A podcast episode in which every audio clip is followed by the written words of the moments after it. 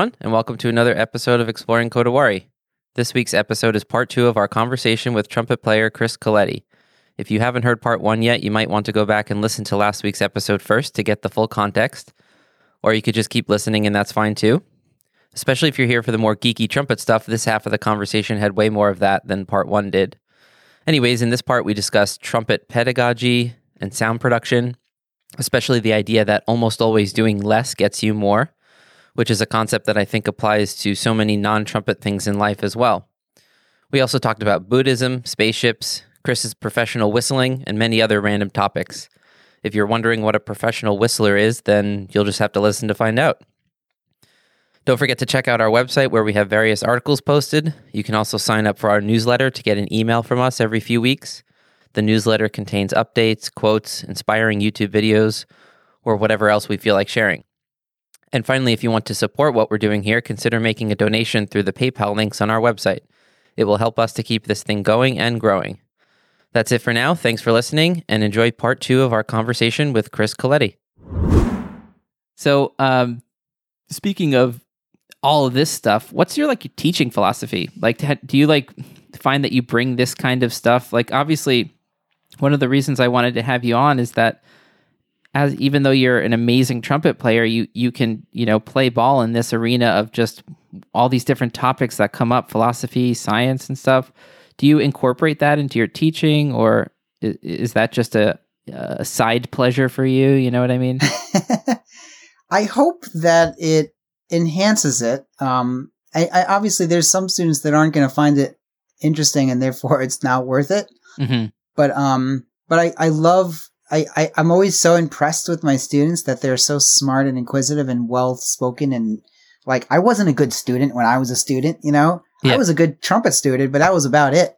Right. Um, I don't think I was as well rounded at, that- at that age. So I'm always impressed at how much they're able to make connections with things. So I find that it is it is useful. hmm Um, but um, yeah, I, I I think I'm still on the stage of wondering how much I should t- go off like that. I've gone way off and and and, and to see if it works, and I've tried the really simple like um Arnold Jacobs like just take a breath, man. Yeah. Like Yeah. and sometimes that works better. Yeah. And so I I don't know if I have a sh- of like a shtick yet. Mhm. Um, I, I think I think what's what would be fair to say though is that t- purely technically speaking, I think I want to make a mark in in coming up with a, a way of teaching flexibility because Mhm. like and for those that aren't brass players, flexibility meaning quickly being able to, to, to like navigate through the harmonic series. And so I think just philosophically or historically, it's just obviously that that's what the trumpet really just it is because that's Right. what it always was until very, very recently Right. and we get lost in the the um, the number of skills that we need to dis- to develop and they're not really that important compared to that really I, I agree. Like it's like that's the fundamental, and the other stuff fits inside of that. exactly it's like what's hard about trumpet making a sound and what's the next hardest thing doing it on more than one note Yeah. that's what's hard about the trumpet that's the only thing that's hard about the trumpet there's three valves that you can figure out the fingerings in one week and like master them you know Yeah. It's not hard. And and unlike other instruments that are really hard for other reasons, but a piano you could play on your first day. You can't play the trumpet on your first day. You know, that's not a that's not playing the trumpet. That's It's just almost like cruel to like yeah. make young fourth graders try to start trumpet because like yeah. They I I so I've now I start when I start a, a young fourth or fifth grader on trumpet, I just tell them and the parents before we start, I don't know how fast you'll learn this, but don't be surprised if you can't make a sound within a few weeks. Like it might Yeah. take you a month to even make a sound. To make any noise. Yeah. It took me like a couple of weeks for sure. so I'm teach this is something that I'm really enjoying and I think I'm sup- almost surprised about it because I always thought that like I wanted to be teaching the next Wynton Marsalis of trumpet. Uh-huh. That was what I wanted to be as Oh, a I- teacher. yeah. right and and i just i've uh and so now because you know a lot of people are tired and all that with all the um things going on i'm teaching a class for trumpet for non-trumpet majors that are ed majors that have to learn trumpet in seven weeks and they have to play a th- level three NYSSMA solo. Oh, wow. be- I was told I was going to teach this. I'm like, you got to be kidding me! Like, that's not possible. I mean, they already know how to read music. They're already musicians. You know, Sure, so, yeah. So it's a huge up. Well, Um, so at least you can focus all that energy on sound production and breathing. Just and, sound. Yeah. Yeah. And but and, and then I got super lucky because there's a couple brass players and there, but there's one flutist and one one sax player. But I just I've I had to dig. deep. I was like, I don't know how to teach that. Like I don't know how to do that. Like I didn't really know how to do it then, and I still don't know how. And so I, and I looked up a lot of stuff, and I started thinking really hard, like over the summer, about how I do things, and I'm and I'm loving it. And and I still think that flexibility should be the the focus. Um, I mean, eventually, Yeah. but um, But the weird thing I've not- noticed is that um, everyone does flexibility exercises, but that's often the birth of their bad habit because yeah, they're the, not actually the, doing it. the something in the throat usually for my students closes off and they form this habit of going playing from a lower note to a higher note something clamps Yeah. down and then Yeah. when the air's not flowing other bad habits and there's a cascading effect of bad habits and then they come to you after a one semester of their you know middle school band and they're like why can't my kid play it's like oh we gotta go in there and take apart some of that wiring and and can we just Yeah. start over you know? literally wiring and that's exactly right i mean yeah so and so what i wanted to so i had this this is the moment that i had it oddly enough i, I taught my wife how to ride a bike which i thought was Uh-huh. um, i'm really proud of it because before we got married i was really into doing triathlons and i got into it through a love of bike cycling and and she had never ridden a bike ever and i just Okay. was like well it'd be nice to go, go out to the park you know in new york city in the park on the bike Yeah. is amazing just riding around on the bike in the city is amazing. So, and so she would refuse to learn. She was so petrified. And it turned out it's because she had fallen as like a little two year old or something off, off a tricycle. And her parents were doing construction. So they had like deck nails and stuff. And one punctured her cheek and Uh-huh. totally freaked her out. Like, no, nothing with wheels. And so I, when I wanted to go teach her, I wanted to teach her the way I was taught, which is the way almost everyone is taught. At least Yeah. they were in our generation, which is like, you know, you're kind of like, you do training wheels and then you hold on to the back of the bike and they're going fast enough until they have enough momentum that they, it's almost, Yeah. they don't fall over and they don't even realize you're not holding on, right but then right, they right. crash because they don't know how to do anything else. yeah And obviously she just would not get on the bike if that was the way I was going to do it. And so I had to, I looked it up. I just Googled it and REI, the sporting goods store, uh-huh had an amazing video that talked about, and anyone that knows this method, it's like, it seems so obvious, but basically you like turn your bike into a balance bike and they broke it into these steps. First, you just like basically walk with the balance bike, you know, just take the pedals off so your feet can touch the ground, they get comfortable. And once they're able to do that and have their feet and like they're kind of scooting around so their feet are in the air for like a second at a time, put the pedals on. And then after they're doing it for three seconds, put their foot on the pedal, then on the floor, foot on the pedal, foot on the floor. And Right. then you teach them how to use the brakes. And by the time they're on there with their pedals and actually using them, it's not hard. You don't Yeah. have to fall. Like Yeah. all the myths you have to fail to succeed are kind of BS.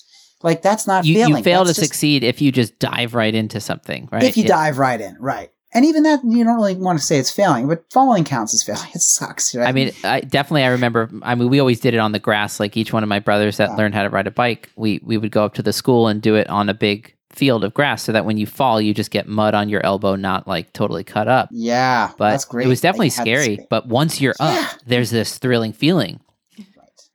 So but I don't know if she had that thrilling feeling because she never fell. Like she's never fallen on a bike. So I taught her, and like once I started doing this method instead of the way I was taught, like thirty minutes later, literally. And granted, it is an adult, so she wasn't like I don't because I, tried to do this with my two year old and it didn't work because he's just like I don't want to do this bike. It has no pedals. Screw Yeah. this, you know. bored.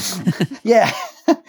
but um, so I, I, I did it on, did it, and literally 30 minutes later, she was riding around the block. Then we went up going. This was in Staten Island where my parents lived. Then we went up going to a park. We did like a victory lap, and a month later, she did the New York City Triathlon. wow. It was like that doesn't exist for flexibility. Sure. That was the realization.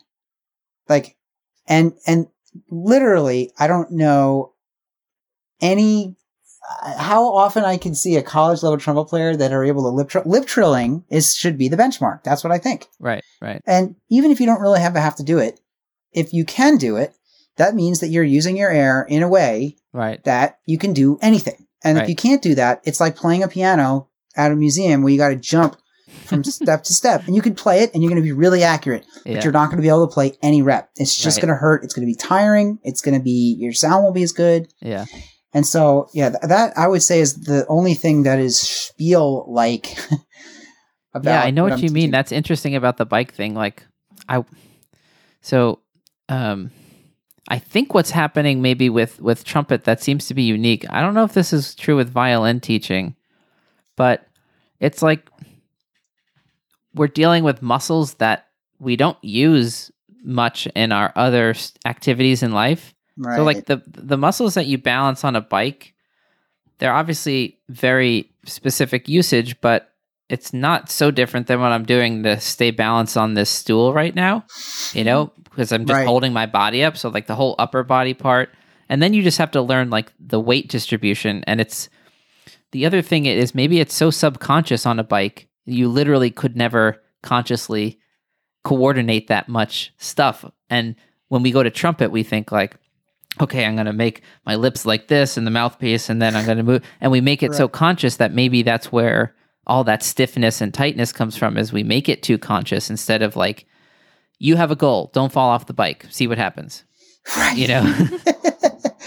right. And then even breaking it into steps, like just make your feet go in the air for like two seconds. And Mhm. once you do that, then you get a prize. You get the pedals, right? So, and that's what I'm trying to think. Like, what is, what kind of exercise? Cause like for me, I would have succeeded if I write an exercise that without having any instruction, they open the book and they do it and you can't do it wrong. hmm And so, like so far, I think the best I have as an exercise is that is I think it needs instruction, unfortunately, because it's not easy to notate how you know the difference between right and wrong.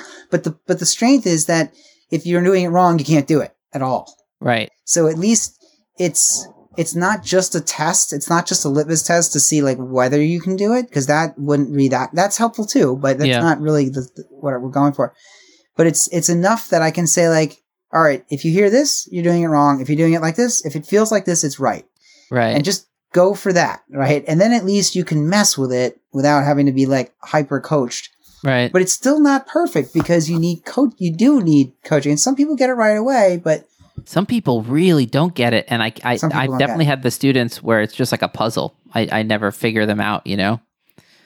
Um, Yeah. I mean, you guys are dealing with such like abstract concept also. Like uh, for us, like it's so hands-on. You cannot Right. touch someone's breath. Like how do you even teach that? I can't just so see the air. I can't see inside the mouthpiece. I can't see any of the muscles inside Yeah. the body that are messing with the airflow. yeah, I can't. I mean, obviously, you can't see people's brains either, so that's, that's, that doesn't See the work. I can't see their brains. I can't see their. I can't smell their thoughts. It's hard. Although, I have you seen any of Charlie Porter? This is very trumpety. I don't know how trumpet you want to get, but Charlie Porter is an amazing trumpet player, Grammy winner, and everything. And um, he has some ba- videos on basics that I think are some of the best I've ever Oh, seen. I haven't seen them. I should check them out. Yeah, I mean, like he has like one on Embouchure. It's like an hour long Mhm. that I like was definitely watch. And then he has a book about it, how to Yeah. form an. And I bought it because like I didn't know he has a four step process, and like and I think that for com- forming an embouchure because I did this in my first day of the class, Mhm. and and I and, and it's not a perfect test because again some of them are brass players, but it was amazing. I was like I didn't think they were going to make a sound for a couple of weeks, and then by Yeah. like week six they were supposed to be doing their solo, preparing for their audition on the seventh week Uh-huh. and every one of them was able to play like from C to A. I was like, this is not normal, guys. And there was one person, she's a flute player, that was like, great, right? Yeah. But not that, not able to like have. And she was like wondering if she has any issues. I'm like, no, you are doing awesome. Yeah. They are not normal. Like this is not supposed to work. Yeah. But he has this step, this four step process, and he actually successfully. Because I've always had con.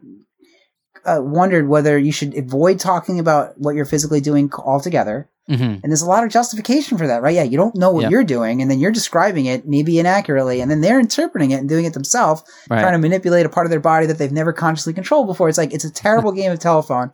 yeah. But he somehow describes it like he does a diagram of lips and of muscles behind the lips, and like basically says like these muscles are pulling up, but these muscles are pulling in, hmm and like but you can't pinch them because then there's no air. But if it's too far apart, then there's no vibration, and it's like Right.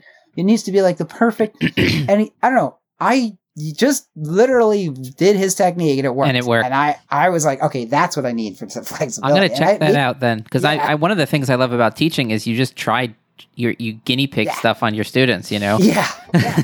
you just want to help. That's whatever. I'll do whatever. Well, and, and also, so, so all the students are different. So you actually Yeah. have to and should be trying out different things and just seeing what works for what type of learner. Like, I mm-hmm. definitely have students where I just go, let's take a breath.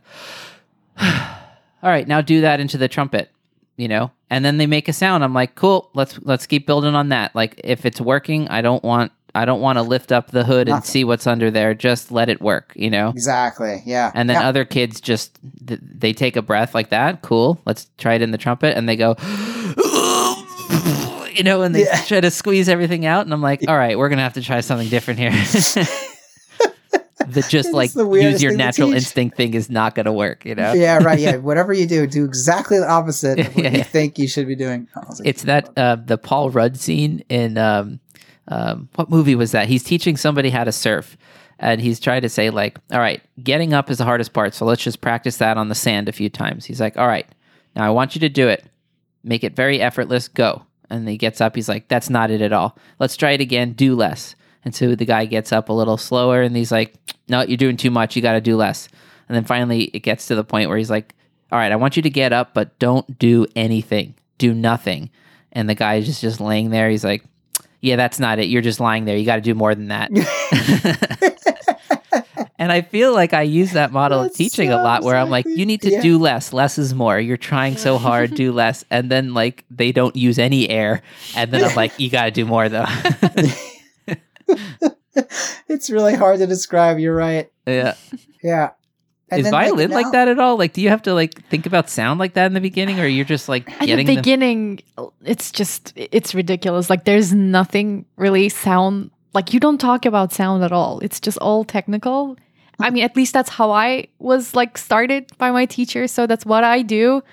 Because like you need to have like your technique in order to have sound in the future, and that's what we focus at first, which is really and, boring. and there's too many deal breakers probably in the beginning of violin. Yes. And then like kids don't get I it. got a and then- mustache. You know what? I'm not so sure about this. Uh, play the trumpet. Yeah, yeah, exactly. Yeah. Yeah.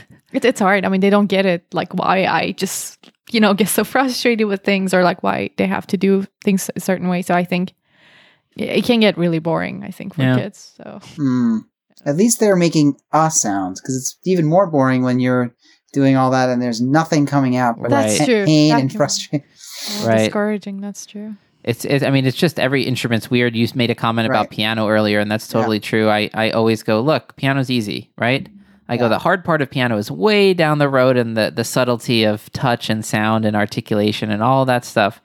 But Being able yeah, to play the beginning repertoire that's not human. Like I think if aliens came to Earth, they're going to be impressed with two things. One is the level that like a decent violin player can play at, and two is the level that a decent decent piano player can play. You're like, they're all humans, and that's Yeah, yeah, just yeah. like humans can do that. Like that's part of the human skill. What the hell is that? It's And then- ridiculously polished. Yeah. It's insane. Like col- like high school student, like good high school students, not even amazing ones, playing like even if they're hacking through Tchaikovsky violin concerto, that's freaking ridiculous. right. True. We're not doing that on the trumpet. Yeah, it's Mm. true. I mean, it we're we're we're the the best like high school version is where you go, "Wow, that kid has a sound."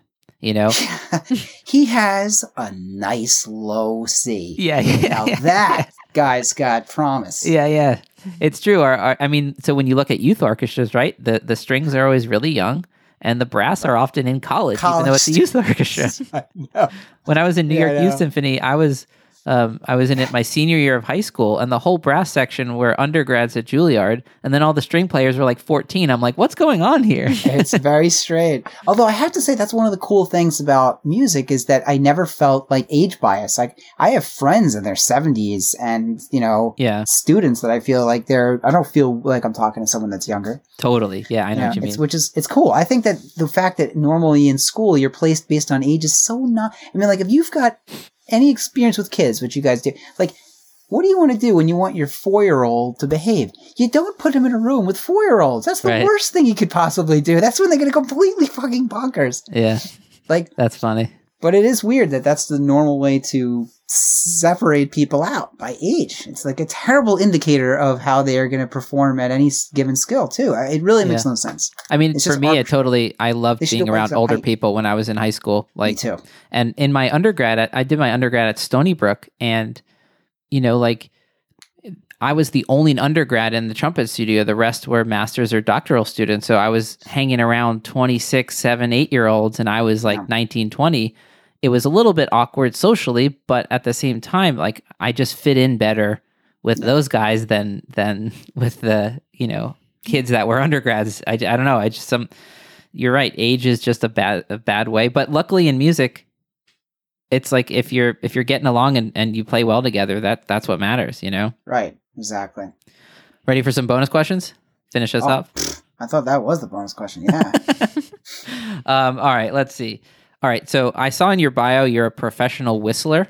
yes. Now, the funny enough, like my teacher at Stony Brook, Kevin Cobb, talked about whistling all the time and its connection to trumpet playing. Oh, nice. Um, there, yeah, it's very connected. Speaking of all this stuff with balance of air and, and response and sound and stuff, but you want to tell me what that means? You're a professional whistler? Well, yeah. What do you think if you were to, to, draw up like, well, yeah, you're not a professional whistler, whistler unless you've done this. What would it be for you? I, I would say because this almost always happens when I Google something I didn't know about. like I didn't know that there was an AeroPress competition until I bought an AeroPress, you know? Right, right, right. I didn't know there were barista championships, so I'm guessing there are whistling championships, just like there are Rubik's Cube and, and all this stuff. be, yeah. So did you Right. win a whistling competition? Is that what you're saying? No, I did. No, I and no, that's interesting that you brought that up. No, I never actually did one of those, and there are whistling cha- uh, I knew it. championships. um, and I've I've googled those before because at one point I was like, I'm pretty freaking good at this. This is like I don't I don't really whistle that much because my actually my wife hates it. Although I used it, that's how we met, and she loved it then. You're just was walking around the kitchen like I was whistling all the time. Yeah, and my roommate for years we lived together. I think almost ten years. So, and I we, I moved there when I was in high school. It was really cool. When I, I had an unusual, cool situation. My parents were okay with me moving away when I was in high school. uh-huh. So my senior year of high school, I had my own place on the on the east side, mid Oh, east. It was amazing. Yeah, I was sick. nice. but it made sense because I was going to school in the city. And it wasn't Yeah. like it was nothing bad. I just yeah, it made sense. And so um, I was and he was wh- wh- whistling constantly too. We were just like there was whistling going all the time, and we were whistling hard things. We would like open up scores of the B minor mass and you know read off the clefs to like get our transposing up and like whistle through stuff Oh, yeah. all the time.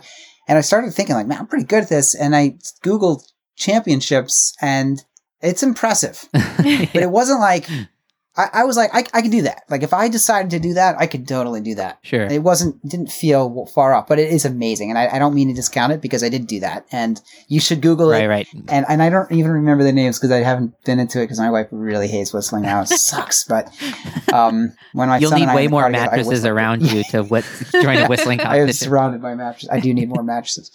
Um, no, I but I've I've whistled on a lot of commercially available recordings, but but it was Oh, okay. it's sort of cheating because it's all almost all of them are uh, like Canadian brass albums that you know we I had to say in what we did, and I Right. thought it was a good idea, and it sounded cool. Yeah. So. So would you say you have a great whistling tone, or is it just like the flexibility, or like you have perfect pitch, right? It could just be that. That's a big factor too. Um, I think I, I when I was really at my best, I, I had really good, yeah, I had really good intonation in really technical passages. So I, I could do like I would do violin partitas and so like so I met my wife doing the E major violin partita by Bach. The Oh, yeah? partita. That's our intro music for this. right? Yeah. Yeah. The Gavotte Yeah. and Rondo. The gavotte from the E major is the the intro music. We just I can't had even her find a record high it. E though. Nope. I can't. Nope. Yeah, but I so and I would go through it and I and there's a lot of videos that I don't know. It was like before people just put everything online, but I, I was a student at like Lucerne Festival Mhm. for two years in Switzerland, and and there was like this really beautiful in the KKL concert hall, like water flowing under this like pathway. It's hard to describe. It was really amazing, but it sounded nice, perfect for whistling. Oh, nice. And there was people whenever we would have our like late night, you know, walking on the streets. We'd go in there because we had special access, and they would film me whistling that. I also could sing really high. That was another thing that they would. Uh-huh. There was videos of me doing that professionally. All right, now I know. okay. Next question. Should I ask it? Oh, um, what's the most memorable concert experience for you, and why?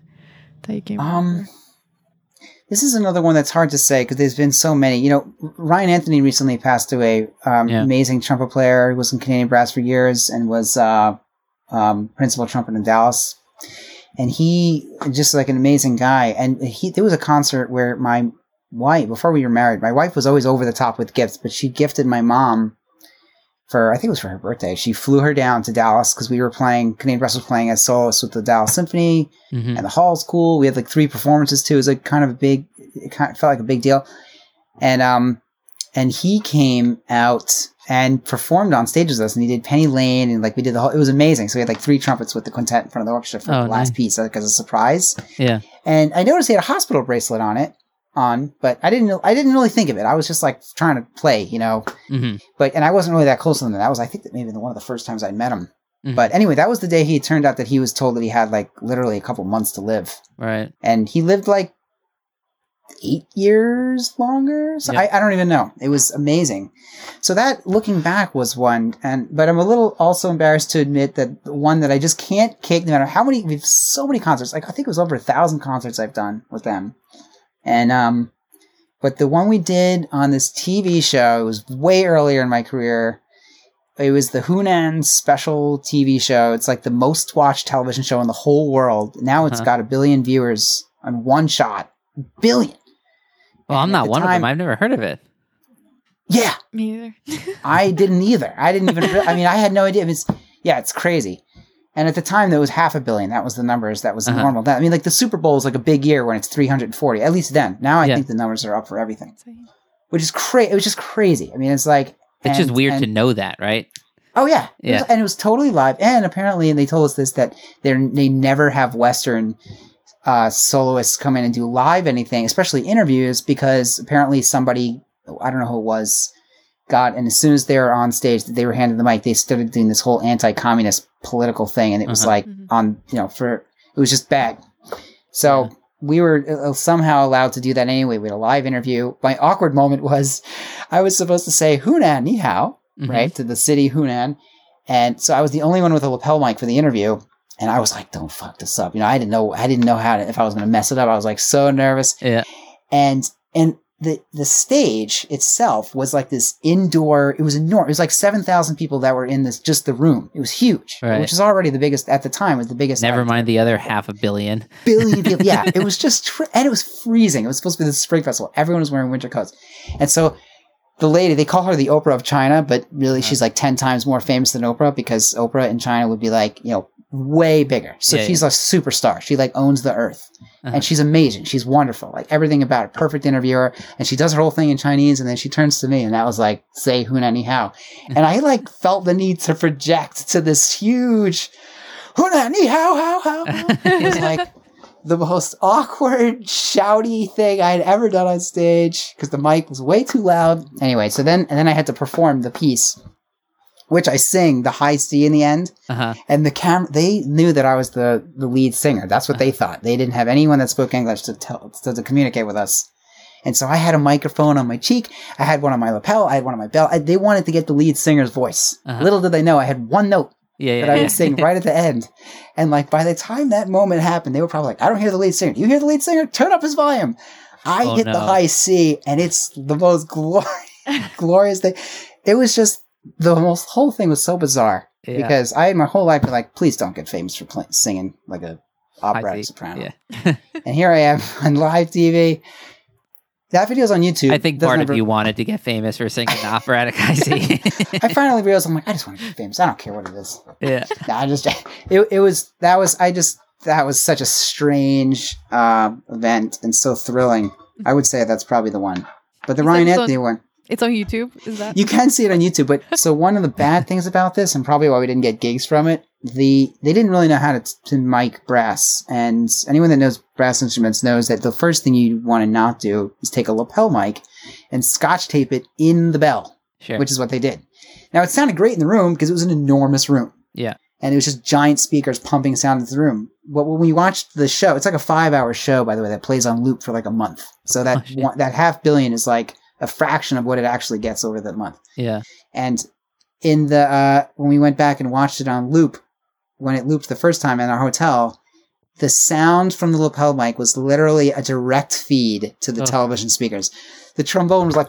Oh my god. the worst sound you could possibly imagine. Yeah. But the singing was great. They knew how to mic that.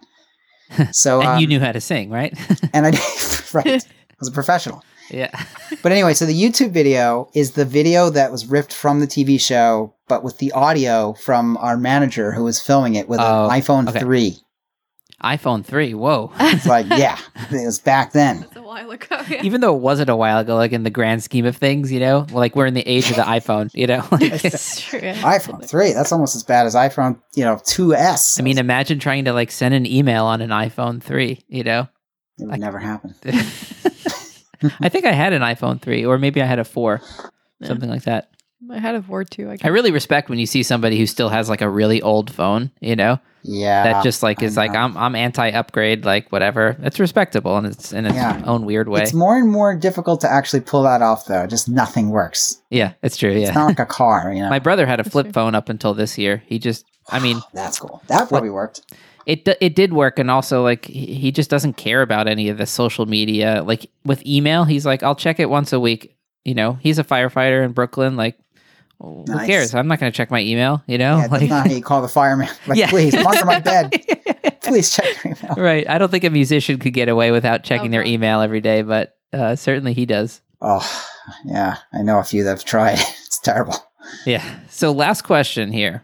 Speaking of all the science stuff we said, I mean, you can make this a musical fact, a science fact, a mathematical fact, but what's a fact that that's powerful to you that you think everyone should know that maybe not a lot of people do know?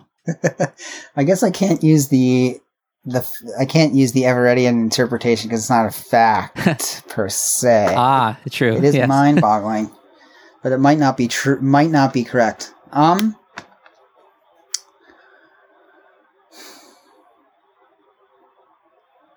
I'm blown away by a lot of things. Yeah. This is tough. I have to say. If you want to edit out that thinking, by the way, those of you that have just tuned back in after Yeah. that edit, that was 45 minutes. Yeah, he thought for silence. 45 minutes. I'm back.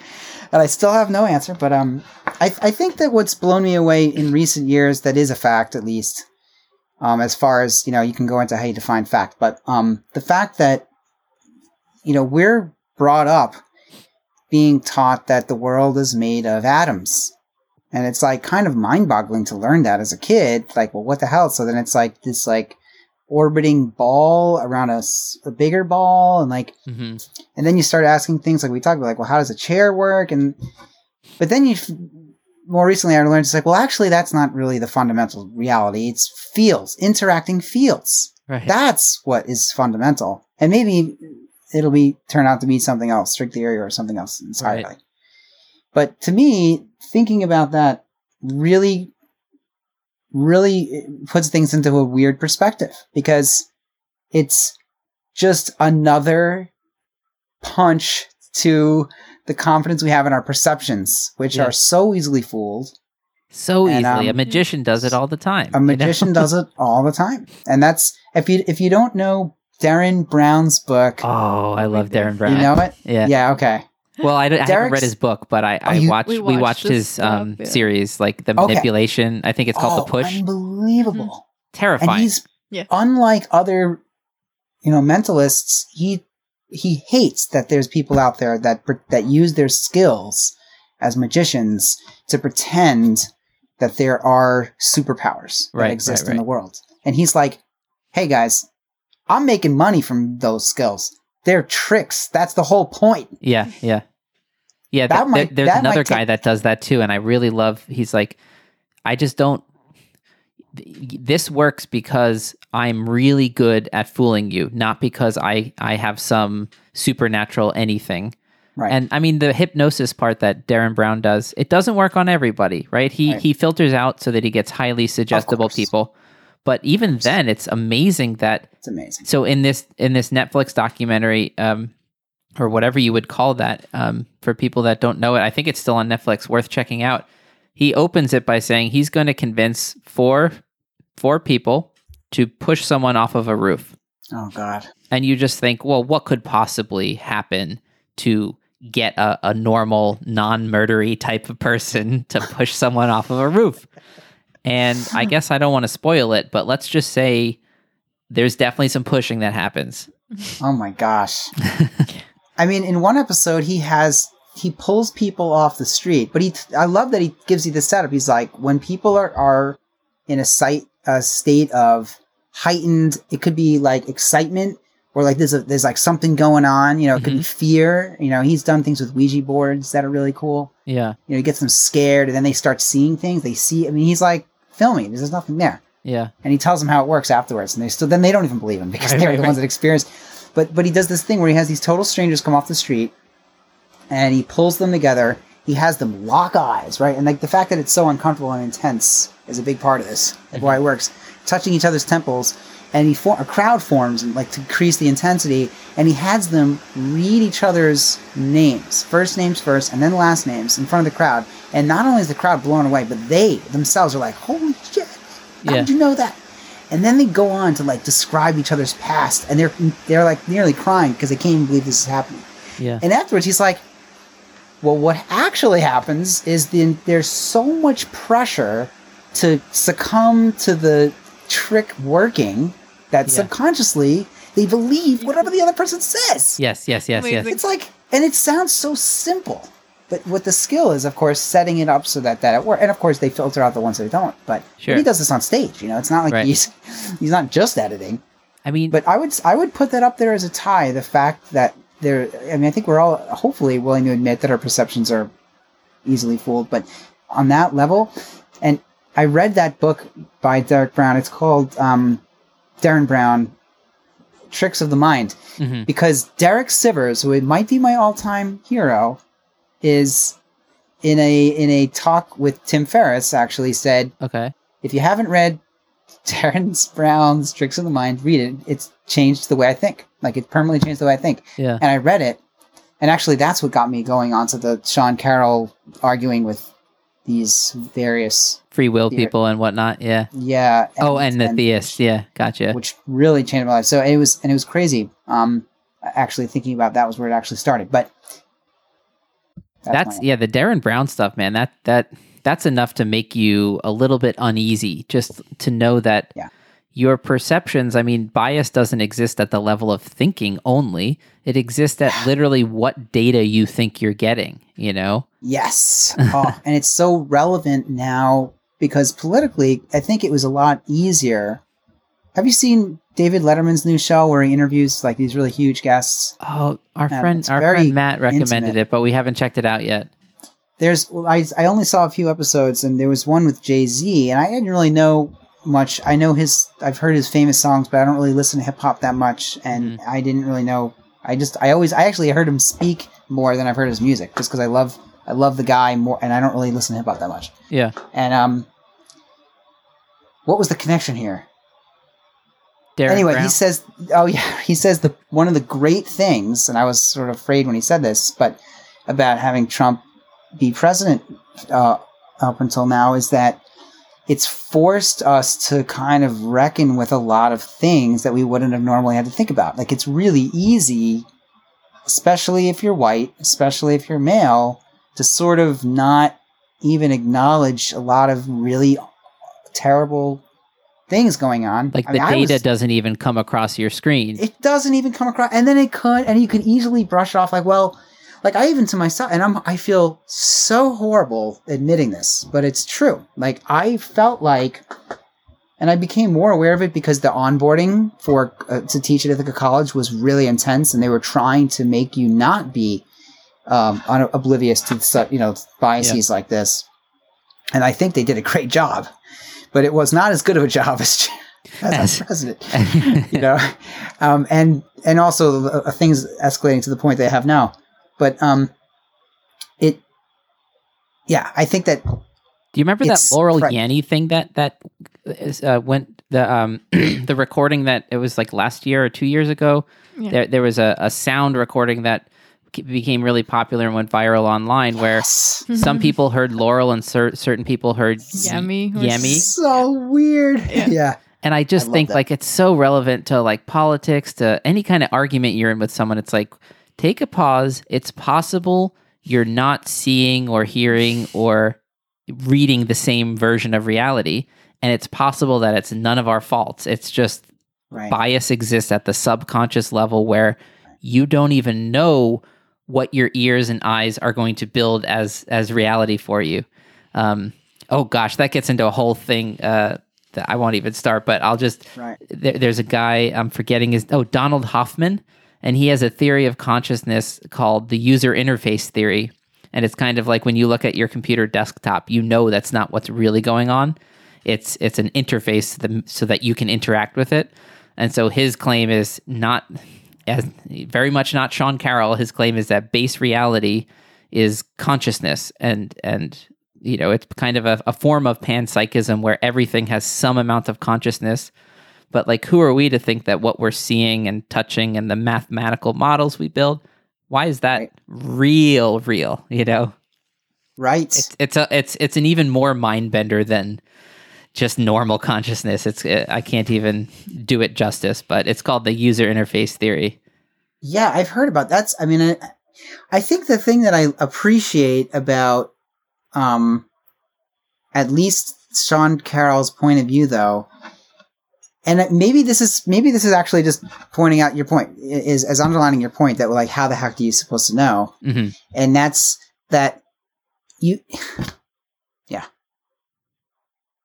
did, did your I brain keep break switching sides. I can't Yeah. decide which side I'm freaking on. That's what I love about these things, though. It's a, you know, and I, I always wonder, like from the psychology perspective, like is it sort of like left brain, right brain? Like that's kind of your Right. internal dialogue, you know. Like the the right hemisphere is sort of big picture oriented. It's meant to deal with novel situations and chaos, and the left hemisphere is usually where language is for people. It's dealing with order and rules. And and the left hemisphere becomes psychotic without the balance of the right. And the right hemisphere is like tripping on acid without the grounding of the left you know? I mean, it's weird when you think about the fact that when it comes down to which, you know, belief system you decide to go along with, and not just like whether you decide to be religious or not and which religion and that, but like just like whether you decide you're going to accept reality as it is or dive Right. deeper or how di- deep, dive deep to go. It just comes down to what's most convincing. Mhm. And like the only reason the scientific method is mostly what people agree is the is superior way is because it's more convincing because you can logically form steps to how Yeah. you got there. and it's so powerful you can build spaceships with it you know Right. I mean, nobody's I, building spaceships with buddhism as much as so many beautiful truths come out of buddhism they're not objective truths I think it was a yeah, it was a good choice. i think it was a wise philosopher that once said you can't build spaceships from buddhism right. I think we should end it there then That's fantastic. And by the way, this is not. I love Buddhism. It's not. I'm not Buddhist, but I think if I had to choose, that'd probably be my choice. Oh yeah, me too. Yeah. I always say Yeah. um, the whole we were was it a couple episodes ago we were talking about the baby in the bathwater problem with religion that like too many people throw out the baby when they're getting rid of all the bullshit in religion. And Buddhism has the best ratio of like truths you can extract in a secular way without having to believe in supernatural things. Just like truths Right. about how the mind works from the subjective experience, you know? Right. It's actually astounding at how how uh, meaningful it, it still is, even with all the progress that's been made in Western Yeah. psychological. I mean, I it syncs up Western, so well with it, Western. right? It syncs up really well with it. It's pretty astounding. I mean, there's some weird things that there's a lot of things that sync up with a lot of religions with modern yeah. concepts of thought, but but uh, but it's there's a lot more weird things that conf- con- conflict in a way that's like, all right, you either have to say that it's wrong or you're Right. really stretching it, you know. Right. But with, yeah, but they were always vague enough that it's like Yes, yes. I could say they, right? Those Yeah, sure. people, Sure. Bu- Those Buddhists. Those- them Buddhists. I mean, for me, the best one is like the the modular model of consciousness that you're, and this really helps me with performing too. So when I get nervous, I don't go, "I'm nervous" or "I have to play like." It's just hmm. like there are there are different modules that make up a person, and they're all fluttering in and out of awareness, and a lot of That's them are just rumbling under the con- under the the the awareness of consciousness. I mean, 99% of your brain is subconscious activity, and you're just the 1%, you know. Hey, we're all the 1% in something at least. Maybe not economy, but I never had anything. I never had any beef with the one percent. For those of you that are the one percent listening, give me a call. I don't think we have a lot of 1% listeners, but You a lot know. of musicians. True. um, yeah, well, thanks for coming on, man. This is fun. My pleasure. Yeah, Yeah, I hope I didn't. I hope I didn't offend anybody with any of the the more the topics that I've never said in public before. Oh, I, I, I think opinion. if anything, this whole podcast is offending Sean Carroll and anyone else that heard us try to represent their views. You know? if I offended Sean Carroll, I'd be honored because that means that I've said Oh. something specific enough that he could actually be upset by it. I sent a tweet out yesterday, just like with um, somebody, uh, some podcast service. I forget what it was, maybe Podchaser or something. They were just like, "Oh, recommend recommend your favorite podcast," and so I was like, "Oh, if I recommend my podcast and another, it won't seem as bad." So I was like, "Oh, you should check out my podcast. I'll shamelessly plug that." And then I said, "But I also love Sean Carroll's Mindscape," and then he favorited it. So I was like, "Sean Carroll." Read what I wrote for a moment. yes, I have a similar. I have a screenshot of a response he said to me once too. oh yeah, It's like I I was reading his book, The Big Picture, which I Uh-huh. still think is like one of the greatest books ever written. I really like it. I'll check can't it out. I mean, he was talking about it today, and I was like, okay, Oh, I'm yeah. going on Amazon. Yeah. I mean, his newer book's amazing too, but it's like you have to really want to know what he's talking deeply about. hidden, Something right? deeply deeply hidden, exactly. yeah. But it's much more about the specific thing, and he's convincing you of the everyday thing. It's very comp. I don't know. I don't think I, if that was my first popular science book, I would not get it. Sure, that's what yeah. I think. But but big picture talks you through how like it. My memory of it is like almost how everything works. I was reading it thinking. I am not going to let this be one of those books that I read and then that's that. I'm going to Mhm. remember everything he wrote. And I took notes every single Nice. time I open that book. And I have like pages of notes of the digital notes of the book's notes, like random thing, random facts about like how you can make the connection between field theory and how DNA works. I mean, like really Yeah. amazing. He, I think he puts it together so beautifully. And and melds it with philosophy as far as I mean, it, it- does that Yeah. book like the big picture book is that the one where he does a lot of philosophy too? and he lays the groundwork of what you need to understand. Like he he shows you the framework of thinking that a philosopher has, and why it's the same that Yeah. anyone that's con- you know contemplating these big questions should have. And it gives you some easy vocabulary to use so that you can discuss these topics and not you know get lost. So one of the things that I was really appreciative of because this happens in trumpet, by the way, to, to to relate it to that. Is that there's a lot of words that don't have exactly the same meaning in different domains. Yeah. And like, Yeah. and a lot of the discussions that he's having, or especially, I shouldn't say that he's having, discussions that are about theism versus atheism, for example, a lot of the arguments made are uh, by both parties are often hinged on them finding some like inconsistency in their thinking, but it like it Yeah. might not actually be. It's just like the way that they're using a word that Sure. just doesn't make sense. A word like believe, for example. Like Right. that do, you mean the talking part of my brain says I believe, or do you mean the way I act? In, in, in which includes things I don't even understand because I'm just that one percent, you know. Right. Or I've real. like that's an or real, one yeah. to say. Like Yeah, exactly. is- real, like, like as real? Morpheus said, right? What is real, Neo? you know. what is real? Yeah, and so you could establish. He establishes like this is what I mean by real, and then it only means real in this way. Like I'm not Right. saying real is means fundamental. Yeah, and anyway, I think it's fantastic. But um, yeah, Nice. Yeah, I'm definitely gonna buy that book because I I love. I, I mean, I don't like physicists who throw out the philosophy thing like whatever, you know, because the more I got into that psychology, consciousness stuff, I realized like you need both. Like without the philosophy, that the it, the the particles banging around up quarks, down quarks, that that's not meaningful. The meaning is something else that we bring to the table, you know. right. Whatever whatever That's a big is. piece to leave out. It's a pretty big piece. You're the one doing the calculating. I mean, yeah, you uh, have to Right. factor that. Yeah, you're right. Yeah. Cool. Well, thanks for coming on, man. My pleasure. This was I hope you don't have to edit out too much uh, of it. Oh, I, I usually don't have the time to edit much, so that that 45 minutes of you thinking your your most favorite facts is it'll be in there. It's making it. Any other questions, Bianca? You good? I think. Yeah. Cool. Please, no more. All right. See you, man. Thanks. All right, great to see you guys. Stay Thank safe. you. All right, thanks for listening to this episode of Exploring Kodawari. If you enjoyed it, we hope you'll consider sharing it on social media and with friends.